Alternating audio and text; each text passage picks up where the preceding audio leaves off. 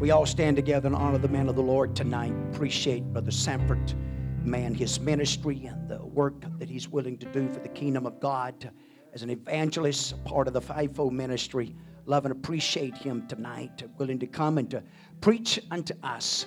We love him. Want him to come, obey the Lord. He's got plenty of time. Let's give him a good Bendale welcome this pulpit here tonight. God bless him. Oh, let's give the Lord some praise in the house tonight. Come on, all over this house. Why don't we just fill this room? I'll fill this room with praise right now that'll get heaven's attention. In the midst of 2020, He's still worthy of our praise. Uh, in the midst of a pandemic, He's still worthy of our praise. In the midst of chaos in Washington, He's still worthy of our praise. And in the midst of what we all are dealing with personally, He's still worthy of praise. Amen. Well, this is the last service of 2020, I believe. And you know what? Everything that's gone wrong this year and everything that's gone on and, and uh, is continuing to go on, I think the best way to put an end to this year would just to be just to have a great apostolic Holy Ghost filled service tonight. What better way to end this turbulent year than having victory in the house?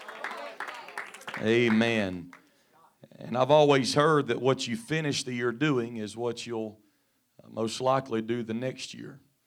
And so, what better way to end this year than being in the house of the Lord and being in His presence? Amen. If I could have a couple of men to help me real quick, uh, just anybody that wants to help me is find just a couple of guys and uh, just pass those out. And I promise you, there uh, there will be a method to the madness here momentarily. And uh, while they're doing that, uh, I'm going to Matthew chapter 17. If you have your Bibles, Matthew chapter 17 and verse number 20, and uh, I'll read one verse tonight. And as you're finding that this evening, would like to once again give honor to the leadership of this church. I uh, love and respect and give honor to Brother and Sister Moore and uh, the work that they're doing in this great church and uh, the work that they're continuing to doing. And, um, you know, I, I'm privileged to go a lot of places, and I'm, I'm privileged to stand behind a lot of pulpits. And uh, I can't think, and I was telling a friend of mine the other day, I said, I can't think of another man and wife that I preach for that I respect more and uh, not because I'm here saying that, that's not why I'm saying that, but uh, every time I, I, get here early on a Sunday morning, or if it's a Sunday night or a Wednesday night, and I get er- here early, and uh, I walk through those doors to go to the evangelist quarters to finish preparing for the service, uh, Brother and Sister Moore's already here, and most of the time they're in there praying. And, uh, and I'm, I'm, I'm thankful uh, to be able to stand behind a pulpit of pastor and his wife that loves people and loves and believes in the power of prayer. Amen. And I give them honor tonight and also everybody that's in the house of the Lord. Amen. Thank you for being in church on a Wednesday night. Amen. Matthew chapter 17 and verse number 20. Uh, leading up to this one verse, we understand that uh, if you know the setting of the text, uh, the disciples had been unable to cast a demon out of a boy. And uh, we pick up in verse number 20 because the disciples ask in verse 19, uh, Why could we not cast him out? And then verse number 20, the Bible says, And Jesus said unto them, Because of your unbelief. For verily I say unto you, if ye have faith as a grain of a mustard seed, ye shall say unto this mountain, Remove hence to yonder place, and it shall remove and nothing shall be impossible unto you.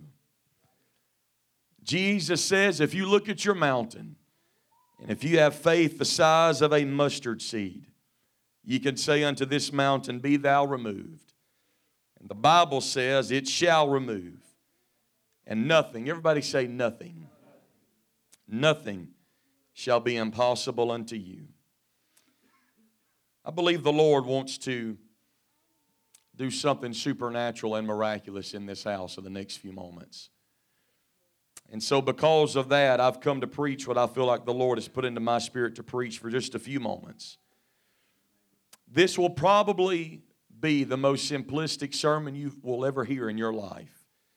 But I believe the Lord's going to honor His word in the next few moments if we'll mix his, our faith with His word. Everybody got your paperclip that I passed out? I know probably everybody's confused about what that is. Uh, but don't throw it away just yet because we're going to get to it. I want to talk to you for a few moments tonight about paperclip faith.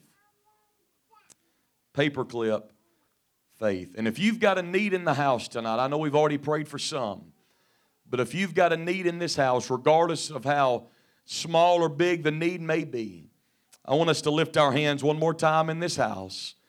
And I want you to lift your need up to the Lord before we get into His Word. And why don't we join together in prayer one more time before we're seated? God, we love you tonight. Lord, we worship you in this house. God, we praise you tonight. Lord, we thank you for what you've already done and what you're going to do in this house.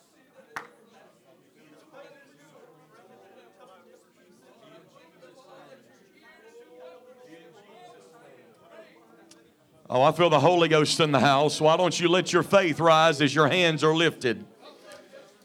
In Jesus' name. Lord, every need that's in this house, I pray that nothing would be impossible to those that have need in this room tonight. In Jesus' name. Amen. Why don't you put your hands together one more time? Why don't you give the Lord a great shout of praise before you're seated?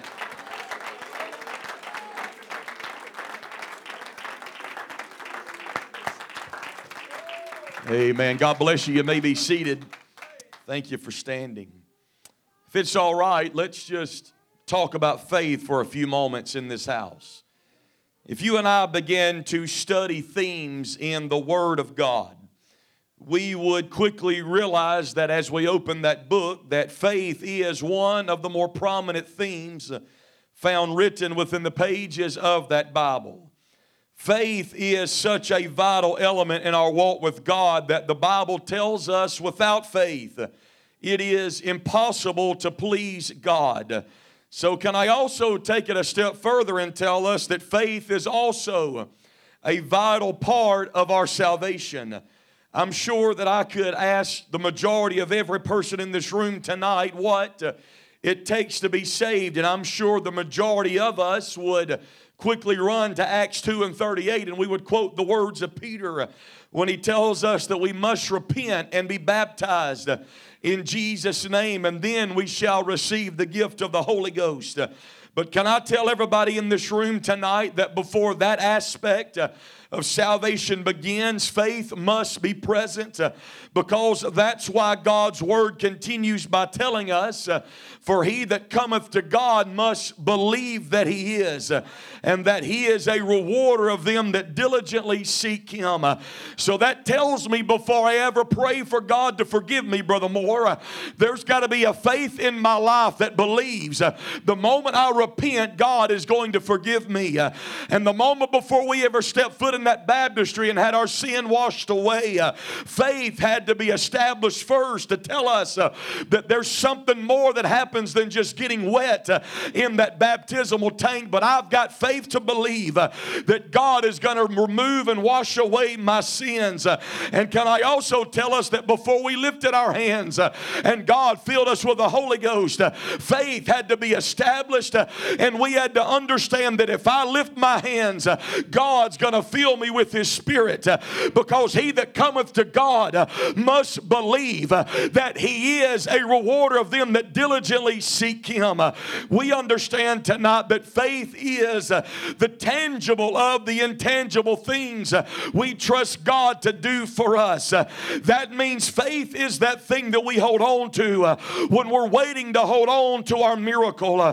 Faith is the consolation that we lean on before we have the consolation revelation our answer will bring us. Uh, faith is the evidence that you need uh, while hoping for the supernatural things that you need. Uh, that's why the Bible tells us that faith uh, is the substance of things hoped for uh, and it's the evidence of things not seen. Uh, so let's talk about faith tonight if it's all right. Can I tell us as we begin this evening what faith is not faith, real faith, is not some denial of reality uh, or some warped mentality that tries to imagine things uh, into existence. Uh, Can I tell us that real faith is not some little engine that could, that forces God to do things uh, that He never intended to do in the first place? Uh, Can I tell us that faith, uh, genuine faith, is not some check our brain at the door and God will bless our ignorance? That's not what faith is. I understand where I need to go tonight, uh, but I need to tell everybody in this house that when you open that Bible uh, and you begin to read from the Genesis to the Revelation, uh, you would be quick to realize uh, that faith is one of the most exciting concepts uh, in the entire Word of God. Uh, I don't believe, Pastor Moore, that there's anything more uplifting to a weary heart and a desperate soul than to hear a preacher stand in a pulpit and proclaim that God can and God will uh, and God is able. Uh, I understand that I told you that without faith, uh, it's impossible to please Him. Uh, but at the same time, there's a flip side to that coin uh, because, yes, without faith, uh, you cannot please God. But at the same time, with faith, blinded eyes can be opened. And with faith, cancers can be cured. And with faith, deaf ears can be opened. And with faith, diabetes can be disintegrated. Oh, you ought to thank God for faith right now. Uh, Can I tell somebody with faith, uh, broken bones can be mended uh, and high blood pressure can be halted? Uh, with faith, broken homes uh, can be restored uh, and arthritis can be annihilated. Can I tell somebody with faith, headaches can be healed and tumors can vanquish? Can I tell somebody tonight that with faith, asthma can be conquered and maladies can be remedied? Oh, I know it's a Wednesday night uh, and it's a midweek service, uh, but somebody ought to thank God uh, for what can happen and what will happen when faith enters the house. Oh, without faith, you can't please God. But at the same time, if faith is present, confusion can be vanquished. And there's not a devil God cannot take care of. With faith, there's no pain that God cannot punctuate. There's nothing that God cannot do. It's why your Bible tells us now unto Him who is able to do exceeding abundantly above all. I wish somebody right now would just wrap your mind around that concept. With faith, uh, anything is possible. Uh, With faith, uh, God can move. Uh, I understand it's simplistic and it's cliche, uh, but I've come to remind somebody uh, that if faith is in the house, God's about to work and God's about to move because when faith is present, anything can and anything will happen. Thank God for faith, Pastor Moore.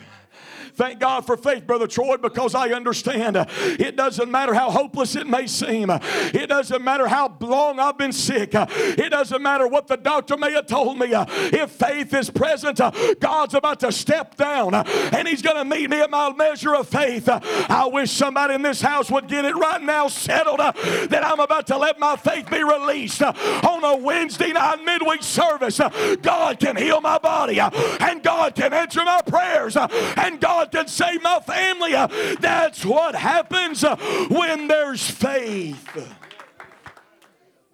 But it's here where I need to tell us that if you and I are not careful, we can make the mistake of thinking that the bigger the need is, the bigger my faith has to be as well.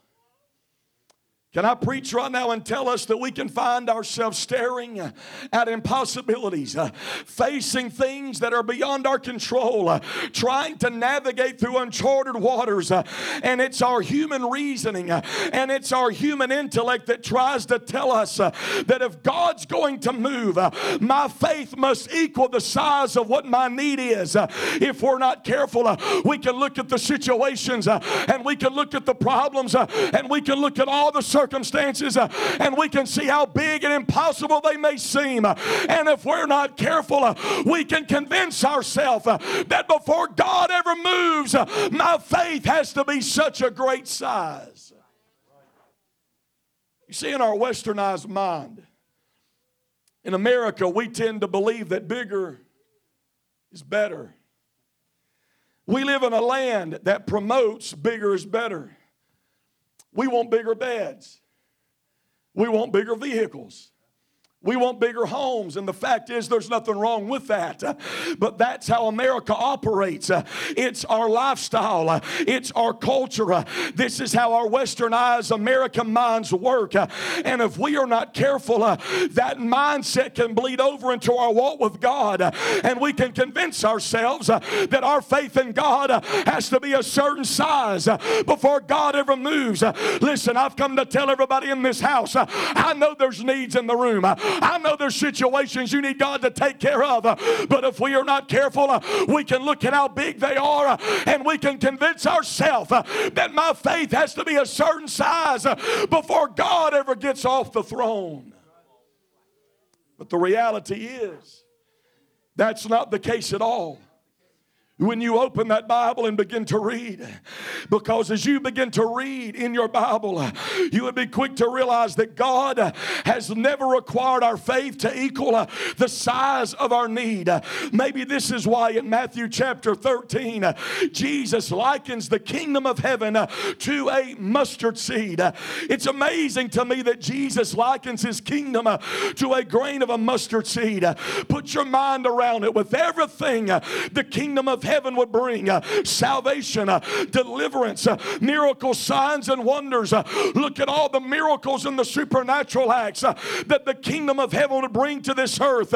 You would think that Jesus would reference it to, to something a little more spectacular than a mustard seed. I mean, really, why would Jesus compare his kingdom to a mustard seed? A mustard seed is nothing big, it's nothing grand. A mustard seed does not catch your attention if you're walking by it on the road because the fact is, it's just a mustard seed. They're small and they're insignificant and they're unnoticed. But then again, four chapters later, uh, from Matthew 13 to now Matthew 17, our text, uh, Jesus is again speaking to his disciples. Uh, and look closely now. Uh, he looks at his disciples uh, and says, Boys, uh, if you have faith as a grain of a mustard seed, you can say unto this mountain, Remove hence to yonder place, and it shall remove and nothing shall be impossible to you. Uh, and again, Jesus again uh, references a mustard seed, uh, but this time he's not talking about the kingdom of heaven because Jesus makes it personal when he says, Boys, if you've got a mountain in front of you, all you have to have is faith as a mustard seed. Mustard seeds, they tell me, are one of the tiniest, most insignificant seeds found in the entire Middle East. If you were to find a mustard seed, and I preach for a pastor uh, that has a mustard seed in a little vial on his desk, Pastor Moore, uh, and he tells me that if you were to measure that mustard seed, uh, it would only equal one to two millimeters in length. Because the fact is, there's nothing much to a mustard seed. They're not big and they're not grand and they're not eye catching. but the disciples are told to look at their mountain, and Jesus likens that mountain to everything in life that you and I will face. So, what good is a mustard seed when you're staring at a mountain? Why is Jesus telling me uh, about mustard seed faith uh, when I'm staring at a mountain? Uh, and I understand the context of the scripture was this uh, the disciples were not really trying to climb the mountain, uh, but Jesus uses it as an analogy uh, to circumstances you and I will go through. And Jesus was saying, Boys, there's going to be some mountains that come your way, there's going to be some impossibilities that stare you in the face, and all you've got to have is faith as a mustard seed. So the question tonight is why did Jesus refer to faith and his kingdom to a mustard seed? the second question is what are we going to do with this paper clip? Everybody got your paper clip? You're welcome for that. you can't ever say, I've never given you anything. That's a small, insignificant paperclip to most of us, if not all of us. When I passed out that paperclip, Brother Moore, I didn't see anybody run the aisles. when you got that paperclip from them gentlemen, I didn't see anybody jump up and down. I didn't see anybody tried to hold the chair because you were so excited you're about to fall over. Because the fact is, that's not much to get excited over. In fact, on my way here tonight, I stopped at your Dollar General and I bought a hundred of them things for one dollar. So the worth of that paperclip is a penny. Because the truth is, there's not much value in that, is it? Paper clips are almost useless for the most part. In fact, you probably couldn't even hold four or five pieces of paper with that small paper clip. Uh, and the truth is, there's not much worth to those paper clips. Uh, there's not much value in that paper clip. Uh, I'm sure most of you have already thought, you know what, I'm going to throw this out before I go home. Because the reality is, that's not much to get excited about. But somebody, Brother Moore, should have told Kyle MacDonald that. He was at this time when I read this article a few months ago.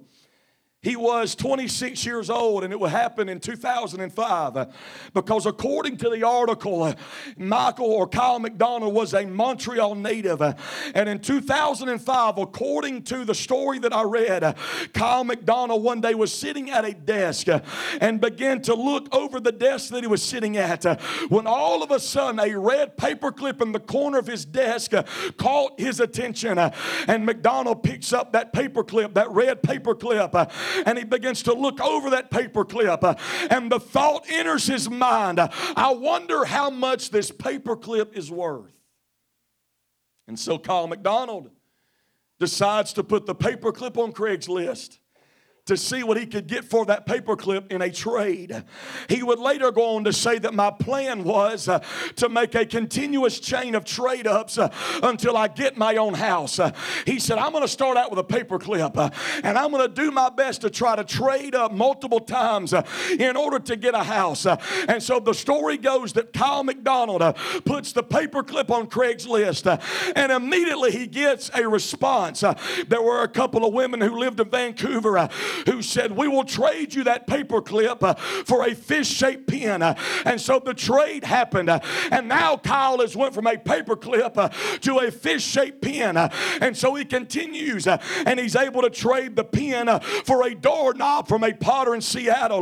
Now, at first, it was a paper clip, and then it went to a pen. And now Kyle's got a doorknob until a man in Massachusetts traded him that doorknob for a camp stove. He then traded the camp stove uh, to a U.S. Marine sergeant uh, for a 100 watt generator. Uh, then in Queens, New York, uh, he exchanges the generator uh, for a party kit. Uh, he exchanges the party kit for a snowmobile, courtesy of a Montreal radio host.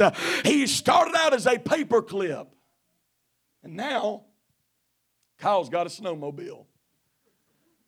But he doesn't care about snowmobiles. So he puts it back on Craigslist. Somebody contacts him and says, I'll trade you that snowmobile for an afternoon with Alice Cooper. And so, since he didn't care about hanging out with Alice Cooper, he puts it back on Craigslist. And he trades an afternoon with Alice Cooper uh, for a Kiss snow globe uh, until just a couple of days later, uh, a man by the name of Corbin Bernsen contacts Kyle and says, I'll give you a role in one of my movies. If you give me that snow globe, that seems like a large trade off, a role in a movie for a snow globe, until you realize this man was an avid snow globe collector. and so, Kyle makes the trade trade again until 14 trades in all. He started out as a paperclip, and now he can appear in his first movie. But because Kyle doesn't care about being in a movie, he puts it back on Craigslist. And then a few days passes, and the city of Kipling, Saskatchewan, Canada contacts Kyle and says, We will trade you that role in that film for a farmhouse for the role of that film. He said, Why would you trade me a house for a role in the movie? And they said, You don't understand, our economy is tanking. And if we can open up this movie role for auditions, it'll pour money into the economy. And they said, You know what? Not only will we give you a farmhouse, but we will give you a key to the entire city. Now, listen, he starts out with just a red paper clip, but now Kyle has has a farmhouse uh, and a key to that entire city. Uh, and Pastor Moore, there's people all over the world uh, 15 years later uh, who say they have paper clips on their desk uh, or paper clips by their computers uh, that reminds them every day that anything is possible and nothing is impossible. This man, Kyle, a Montreal native, he attracted worldwide news and coverage because he took a paper clip and got a house out of it.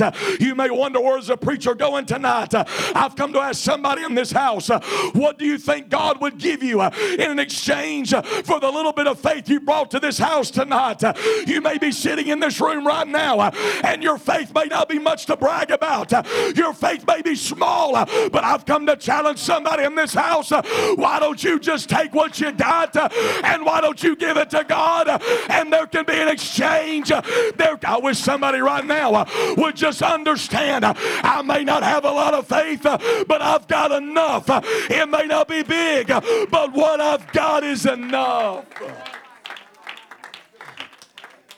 I'm preaching to people right now. Some of you are in this house uh, and you're worried uh, and you're fretting, uh, and there's situations you've stared at all year. uh, but I've come to give you a small paper clip to remind you uh, anything is possible uh, and nothing is impossible.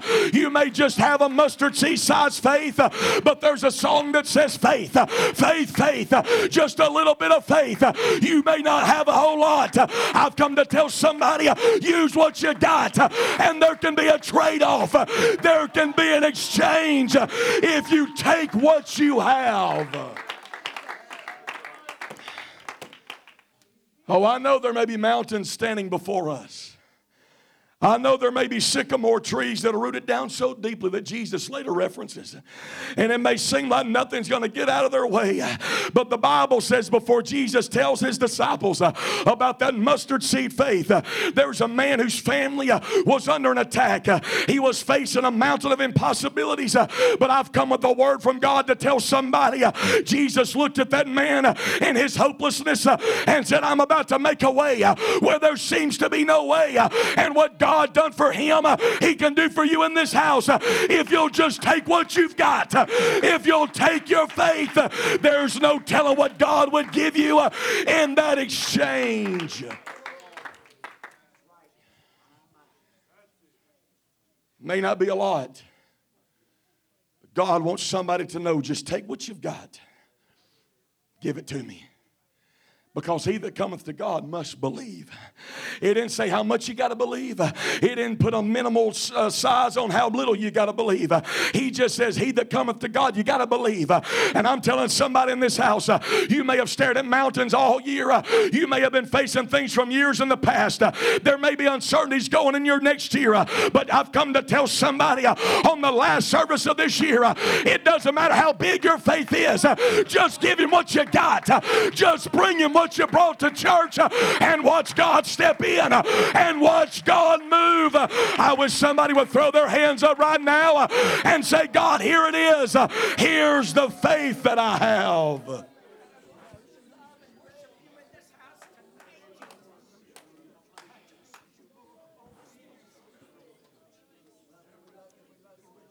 Listen, I'll be honest. I'll be the first one that's honest tonight. Tell everybody in this room there's days that I wake up, Pastor, when my faith is not large and in charge. That's reality. Every one of us in this room are human. The fact is, there's days that you and I wake up and doubt tries to creep in, unbelief tries to knock on the door. I remember of July 2018, one of the greatest trials I'd ever personally been through. I believe I've mentioned it in passion here before, but there was about an 18 to 21 month period in my family's life uh, when tragedy after tragedy after tragedy began to strike. And I remember when Cade, my youngest son, was born, he was born two months early, and because of that, uh, his lungs did not fully develop, and so he was unable to breathe on his own. And so they rushed him to Le Bonheur in Memphis, Tennessee, and it's a touch and go situation for seven days. Uh, They didn't know if he was going to pull out of it. Uh, They didn't know. They told me, sir, we don't know if you're going to leave here uh, with your baby alive. Now, remember in those seven days, Brother Moore, my faith had never come under an attack like it did in those seven days in Bonheur. I remember waking up two, three o'clock in the morning when I did get some sleep, Brother Troy, and the enemy would be in my room looking at my son in that cubicle they had, uh, wires going in his mouth, tubes and IVs and all these things going everywhere. And I remember the enemy would be in that hospital room, uh, and these images would begin to come in my mind. He would tell me, Your son's gonna die. You preach healing everywhere else, but your son's gonna die. You've seen miracles other places, but your son's gonna die. And for those seven days, uh, my faith was low. Uh, for seven days, my faith had never been under that kind of an attack. But I'll tell you what got me through it. Leaving New Albany Hospital the night Cade was born. As the ambulance pulls out to go to Le Bonheur, I'm leaving my wife at that hospital to go into emergency surgery. Uh, my other children are scattered everywhere else. Uh, all these things are just piling on top of me. Uh, and I pull out, get behind that ambulance to go to Le Bonheur. Uh, when all of a sudden, a pastor friend of mine from Texas calls me 11:30 uh, at night, and he says, "Man, I hope I'm not bothering you."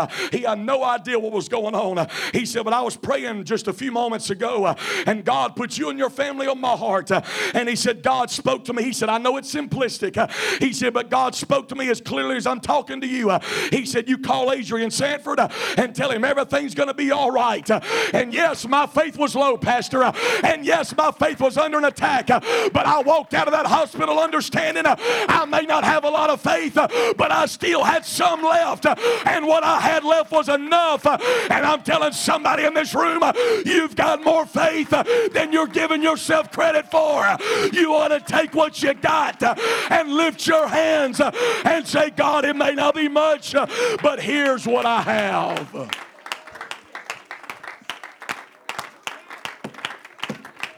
Oh, I feel the Holy Ghost right now trying to move in this house. Uh, listen, God's power is not dictated uh, by how big or small your faith is. Uh, Jesus said, uh, It may be as small as a mustard seed, uh, but give it to me. Uh, it may be a millimeter in length, but give it to me. I wish somebody in this house would take your faith by the hand and say, God, I'm bringing it. I'm about to make a trade, I'm about to exchange.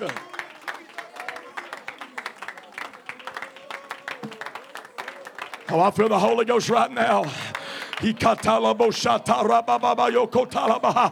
may be a paperclip size faith, but God can heal your body. It may be as small as a mustard seed, but God can save your family. It may be small, but God can answer prayers because it doesn't matter how small it is. Just bring in what you got.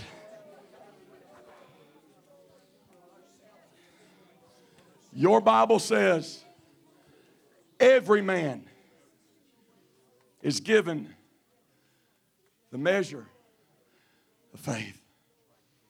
That tells me whenever a person in this world is born, God has given them the measure of faith. I don't know how big or small that measure is, but God says the moment you take your first breath, you've got the measure. You've got enough to believe me for anything. Now it's up to us to let that faith grow and mature. But let's be honest, there's some days our faith is in the valley. There's some days our faith is diminished. There's some days our faith is taking a hit. But I'm telling somebody in this house, it doesn't matter how little your faith is or how diminished it may seem. If you've got some faith, God says that's enough because he that cometh to God must believe. Just give him what you got. It may be a mustard seed size faith faith, but God says, Watch me do the miraculous. Don't disqualify yourself tonight because your faith is not on the mountain. It's amazing because God has always used those insignificant things in that Bible. Doesn't your Bible say he took a small cruse of oil and he paid off the debt for that lady? Doesn't your Bible say he fed 5,000 men plus women and children uh, with just five loaves and two fish? Uh, listen, you may have walked in this house uh, and your faith may be that size right now. Uh, oh, but what could God do in this house uh, if you just gave him what you got? Uh, without faith, it's impossible. We know that. but as long as you've got faith, it's enough. he did not put limitations nor restrictions on your faith. I'm telling somebody in this house, Kyle took a paper clip and he got a house out out of it. And you can give God your faith tonight, and God can blow your mind because it's not about how big it is. Look at that mountain, boys. It's a big mountain. I'll tell you what's going to move that mountain. It's not mountain sized faith, it's mustard seed faith. How many times are we like the disciples in Luke 17? And I'm done. The disciples asked the question that I'm sure all of us have asked Lord, increase our faith. Surely I'm not the only one that's been in trials and circumstances. I tell you what, in those 21 months of my son being born premature, not sure if he's going to live or die. I thought he was dead when he was born. He was solid purple, not breathing. To my wife having emergency surgery, to 11 hospitalizations, to losing my sister in law in a head on collision two weeks before Thanksgiving two years ago, nieces being born with all kind of, I can tell you right now, there were times in that year and a half to two year span that I said, Lord, my faith ain't big enough for all this. Increase my faith. But look at what Jesus says back to his disciples. When they said, Lord, increase our faith, Jesus says again, if you have faith as a mustard seed. This is Sanford interpretation and theology. This is what I think Jesus was saying, Brother Moore. They said, Lord, increase our faith, make it bigger. Jesus says, have faith the size of a mustard seed. In other words, I believe Jesus was telling those people, you don't need bigger faith. Just use the faith that you have. Because it's not a size issue when it comes to your faith, it's an availability issue. Are you going to give him what you got? Moses stands before a burning bush. The burning bush begins to speak out to Moses Go tell Pharaoh, let my people go. I've heard their cry. Moses begins to give him all the excuses in the world as to why he can't do it. I'm slow of speech, I can't talk good. Get Aaron to do it. And after Moses gives God every excuse as to why he can't do it, it's almost like God says, I know you can't do it. That's why I'm going to do it. Then God speaks to Moses. And he asks the question, What's in your hand, Moses? Moses looks down and it's his staff. God speaks to him and says, Take that staff, throw it on the ground. Moses throws it on the ground. God says, Pick it back up. He picks it up. It's amazing that before Moses throws his staff on the ground, it's called the staff of Moses.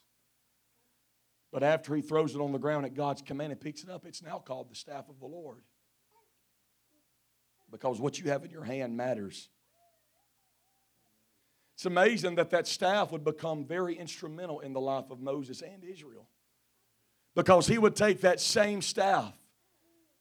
The Bible says he would part the Red Sea. In fact, seven of the ten plagues involved that staff. That's the same staff that Moses would lift up. And as long as his hands were lifted with that staff of authority, the Israelites prevailed in their battle. But it only happened because he took what was in his hand and gave it to God. And I'm asking everybody in this house, if you've got your paperclip, I'm asking you what's in your hand right now. Everybody lift your hands right now all over this house. And I want you to take that paperclip that's in your hand if you got it. Come on, I feel the Holy Ghost trying to burst its way in this room right now. I feel the Holy Ghost asking the same question what he asked to Moses all the way back. What's in your hands?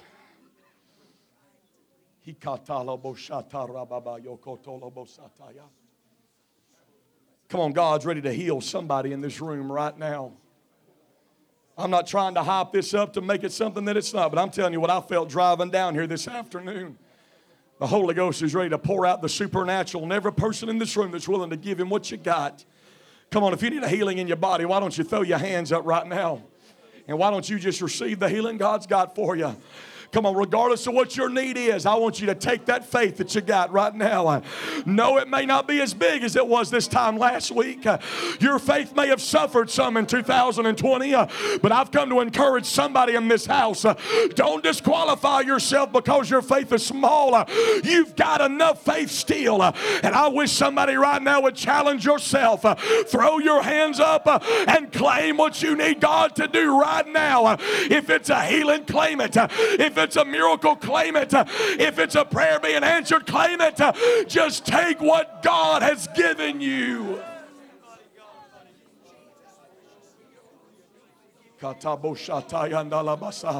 Come on, if you feel comfortable right now, I want you to connect with somebody. Uh, if you feel comfortable to get close, I want you to connect to somebody right now. Uh, because if any two or three agree on anything under heaven, uh, I've come to you right now. God's in the midst right now. God's in the midst right now. I know it's a Wednesday night, but God's working right now. Not because of a preacher, but because somebody understands I've got enough faith. I've still got enough for what I believe God for.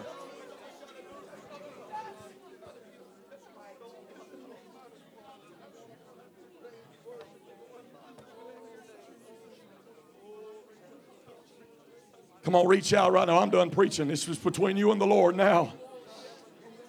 Come on, what's in your hand, sir? What's in your hand, ma'am? Can you still believe that God's going to do it? In the midst of 2020, in the midst of all the turmoil, in the midst of all the chaos and the confusion, can you believe God's going to turn it around in 2021? Can you believe God's still in charge and God is still on the throne? Can you believe God is still a way maker and a door opener? Take what you got and give it to Him.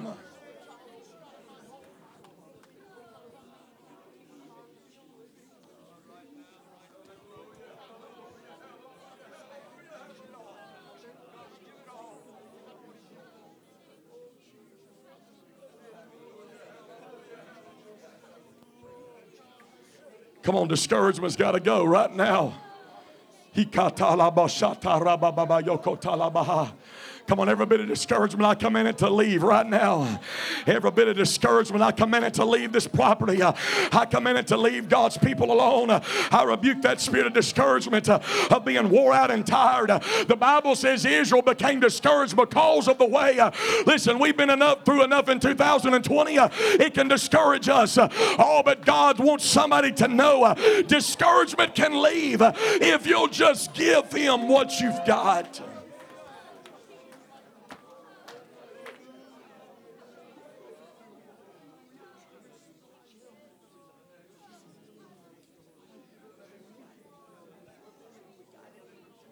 I was driving down here this afternoon. You know, a lot of times we pray for our faith, Brother Moore. Or like those disciples, Lord, increase my faith. But can I tell you, God prays for your faith also. I was driving down here and I began to just try to put all this in my mind. And I was reminded of that story when Jesus tells Peter, Satan hath desired have you, that he may sift you as wheat. But I've prayed for your faith that it fail not. It's amazing that Jesus says, I've prayed for your faith, Peter. He didn't pray for Peter's flesh, he prayed for Peter's faith. Because, Sister Moore, Jesus was smart enough to know your flesh can and will fail. As long as your faith doesn't fail, you can get back up, son. What can happen when you've got a God sized prayer on your faith? He wants to have you, but I've prayed for your faith. You ever thought about it? What happens when God prays for us? What happens when God begins to pray for our faith? Not our flesh. Because just a few days after Jesus tells Peter that, He's warming by the fire. You sound like those guys that walked with Jesus, and the Bible says he cursed. First of all, he denied him, and then he got so mad that he cursed at him. And before that even happened, the Bible says the men came into the garden to take Jesus. Peter draws a sword. Now, listen, Peter wasn't that good of a name, he's a fisherman. He wasn't trying to cut that ear off, he was trying to get his head. And he got his ear for his trouble.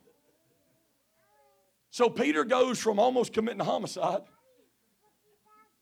he goes to denying Jesus.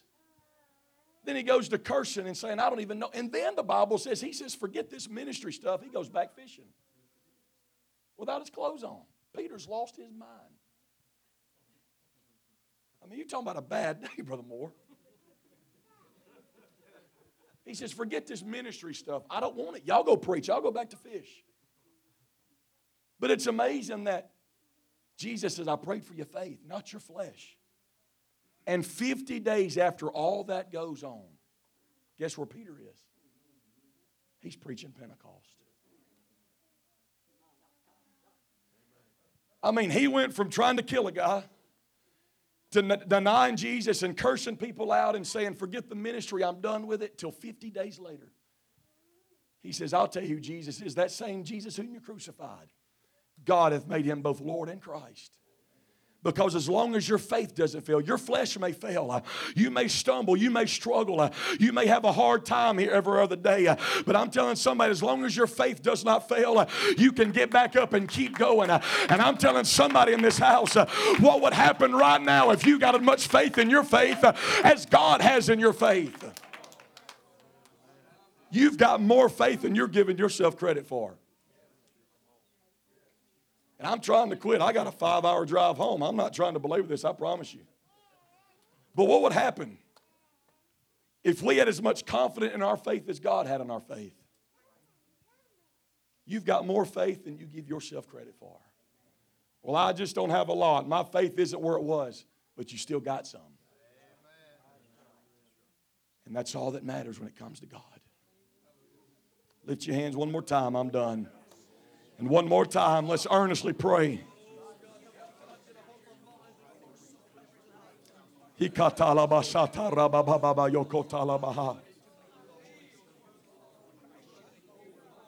Lord, I'm believing right now as this new year comes in.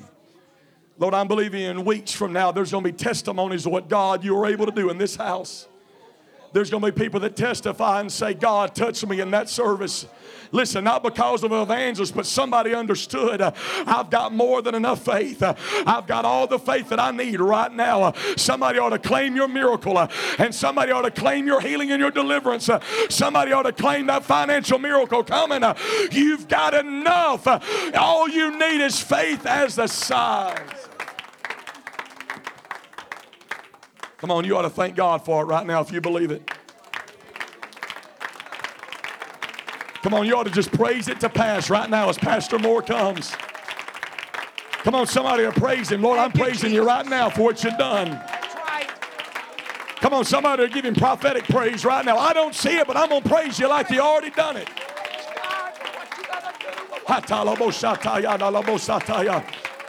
Come on, God told Joshua, shout because I've given you the city uh, and the walls are still standing. Uh, Sometimes you've got to shout it into existence. Uh, You've got to shout the word into pass.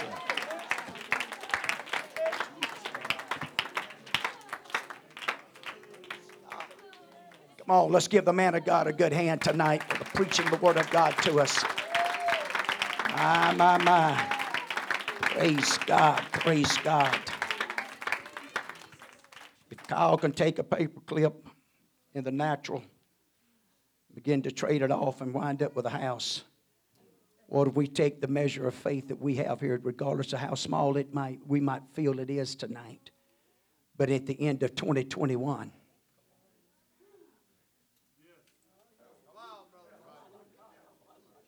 end of 2021 because we was willing amen to use what we got and let god determine how far that will go when we put it in his hands and saying here it is god. I got faith enough to put it there.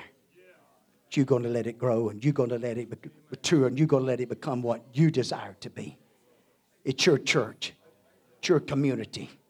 It's your business. We're going to believe you tonight. Praise God. God bless you. You may be seated.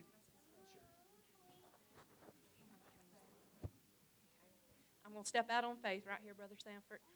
Benndale, we're close. And um, in about seven weeks, come back, we're going to have a healthy another little girl here. So when one of us is blessed. Six months ago, we got two babies two weeks apart. And I was doing all right at the beginning of this service until a little carriage come in. And the Lord began dealing with me, and I started crying. We got us a little baby in this church that the devil's trying to take from us, and I'm not. It's not sitting well with me at all. So I'm using my paper clip tonight for that baby right there. And Brother Moore's got up here. We had two children that were abducted. We got them back. He stood here on a Sunday night and said, "This is what we're going to pray," and we had them back on Monday. Then he stood up here another night and he told us. He said that um, court dealing. He said, I don't care what happens. They can have flat tire. Their car can break down. They went to court, but they sat in the car all day long and never got out of the car. Court was over. The people drove off. They were still sitting there. Now, they want to take this baby and give it to a lesbian family, and I can't believe that that's the will of God. God gave us that baby six months ago, and he's still going to be ours in 2021. And that's where my paperclip is going, Sister Jude. All right. Praise God. Hallelujah.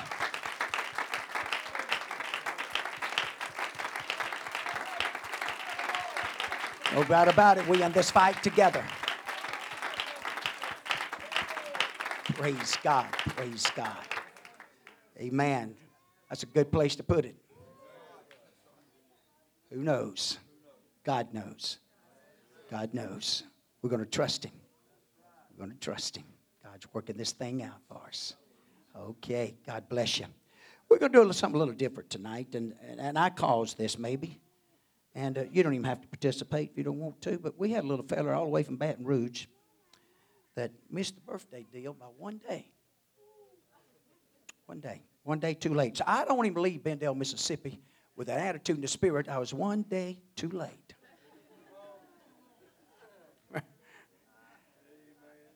Now, Uncle Braden, y'all don't jump on him. Now, I, I caused this. He didn't. After the birthday thing the other night, he come up to me. And the guy said, Man, I'm going to have my birthday tomorrow. Tomorrow. I said, Man, you already got my attention. Said, we, we, I'm sure we'd have fudged just a little bit. I mean, all the way from Baton Rouge. Well, anyway. So I didn't forget. And I'm, I'm sure he hadn't either. But we're going to do something a little different tonight. We want him to come. Come on. We're going to sing happy birthday to him and let him hold a basket and just see what we can do for him. Amen. I mean, a nine, nine, right? You're nine there or ten? Nine, nine. Turn nine, nine Monday. And uh, so we're just going to bless him here tonight. Morgan, is that right? What's your name? Mason. Mason, that's right. I, I knew it something like Anyway, you and God knows that's what's in counts. and so we're going to bless him tonight. Amen. And, and you know, I mean, y'all don't want him to leave Benndale, you know, leaving here thinking, I was one day too late. no, he's going to go back to Baton Rouge. He may start, you may start a tradition in Baton Rouge. Can you imagine that? You tell your pastor what went on, okay? No. I may be getting in trouble here. But anyway, hallelujah. We're going to bless him name. Let's sing happy birthday to him. I will this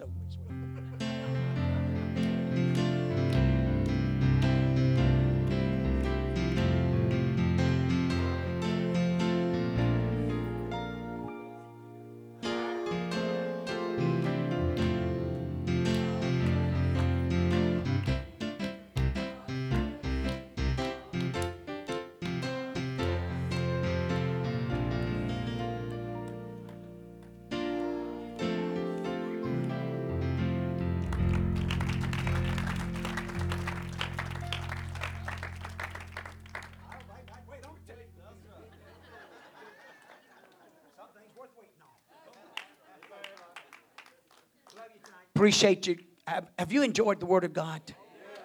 Ah, we have been fed in this house. Thank you so much. Love you. Appreciate you. Don't forget, we changed that from Sunday night. We're not going to do the foot washing. We're not going to do the communion. We're just going to wait.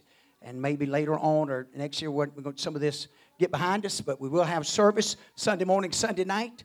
Love you. Appreciate you. God bless you. You're dismissed in the fear of the Lord.